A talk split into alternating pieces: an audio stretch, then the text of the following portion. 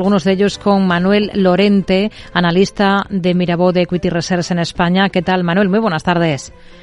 Muy buenas tardes, Rocío. Bueno, tenemos tono positivo para el IBEX, para la bolsa española, como estamos viendo también en el resto de plazas europeas o en Estados Unidos, en un día con la atención puesta en China, con nuevas inyecciones de liquidez en el país, eh, con la idea de reactivar la economía y en una jornada además con datos de inflación que hemos conocido en Alemania.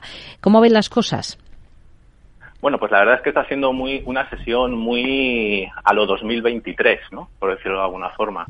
Estamos en un, periodo de, mayor aceptación de riesgos en las, en las carteras institucionales, eh, eh, favorecida, pues bueno, por, por el trade-off de menores expectativas de inflación y sensibilidad del precio del bono afectando favorablemente a las valoraciones en un contexto donde da la sensación de que no nos vamos en un escenario armagedón desde el punto de vista desde el punto de vista macro, ¿no?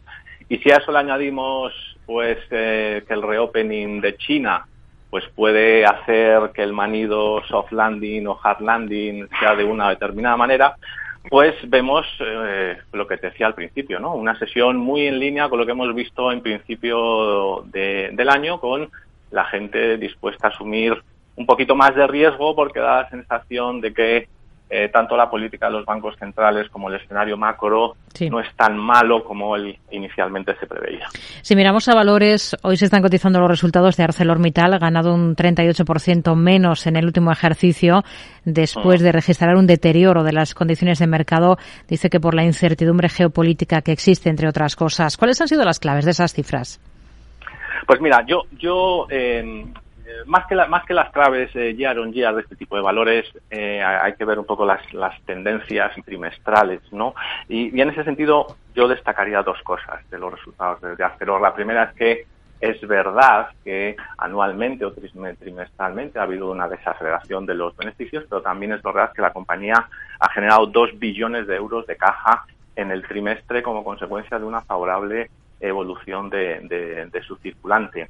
Y más allá de eso, lo más importante en estos momentos para este sector, que es la visibilidad de sus earnings, pues la verdad es que el mensaje de volúmenes creciendo un 5% para el año 2023, la verdad es que es supportive, ¿no? Y eso es un poco con lo que nos deberíamos quedar hmm. en, de los resultados.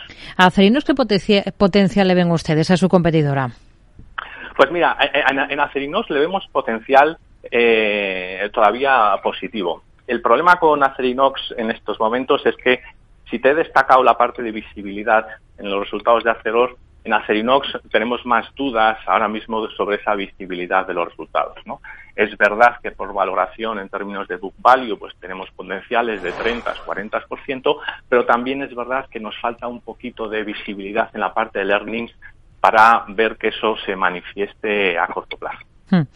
Tenemos eh, también las cifras sobre la mesa de Mafre, de la aseguradora. ¿Qué es lo que más y lo que menos le ha gustado o convencido de esos resultados?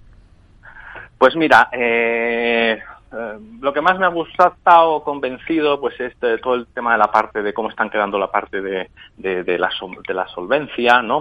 Y, y, la evolución del crecimiento del segmento de primas, que ha estado mejor de lo esperado, y también esa indicación de la compañía de que de un crecimiento de 5 o 6% para los dos años, próximos años en este segmento.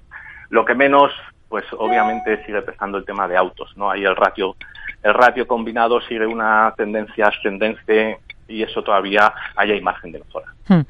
Tenemos a, Unicaja esta jornada entre los mejores de, del IBEX. ¿Les convence dentro del sector financiero o estarían ustedes al margen justo de esta compañía porque ha sido la única de las, del sector en el IBEX que ha decepcionado, digamos, al menos con las cifras del último trimestre? Bueno, aquí en términos relativos yo te diría, Rocío, que preferimos otras compañías dentro del, sector eh, por posicionamiento, por capacidad de beneficiarse del ciclo actual de, los eh, tipos eh, de interés y por una menor exposición al segmento de crediticio, digamos, tier 2 doméstico, ¿no? Entonces, en ese sentido, pues bueno, es verdad que el proceso de reestructuración pues eh, puede salirle bien a la compañía, pero en el momento actual estaríamos en, otros valores más diversificados y con mayor beneficio del, ciclo, del ciclo de tipos. Hmm. Tenemos hoy a esta compañía en el punto de mira entre los mejores. Está Unicaja subiendo un 1,69%.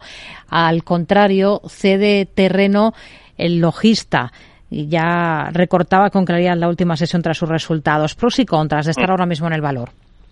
Pues mira, en, Logista hemos visto profit taking después de los resultados, ¿vale? Eh, em, la compañía, pues eh, por su carácter em, defensivo su liderazgo, ha sido un hedge muy bueno en, términos de, evolución del pricing power y trasladar los efectos nocivos de la inflación al, al, cliente eh, final, ¿no?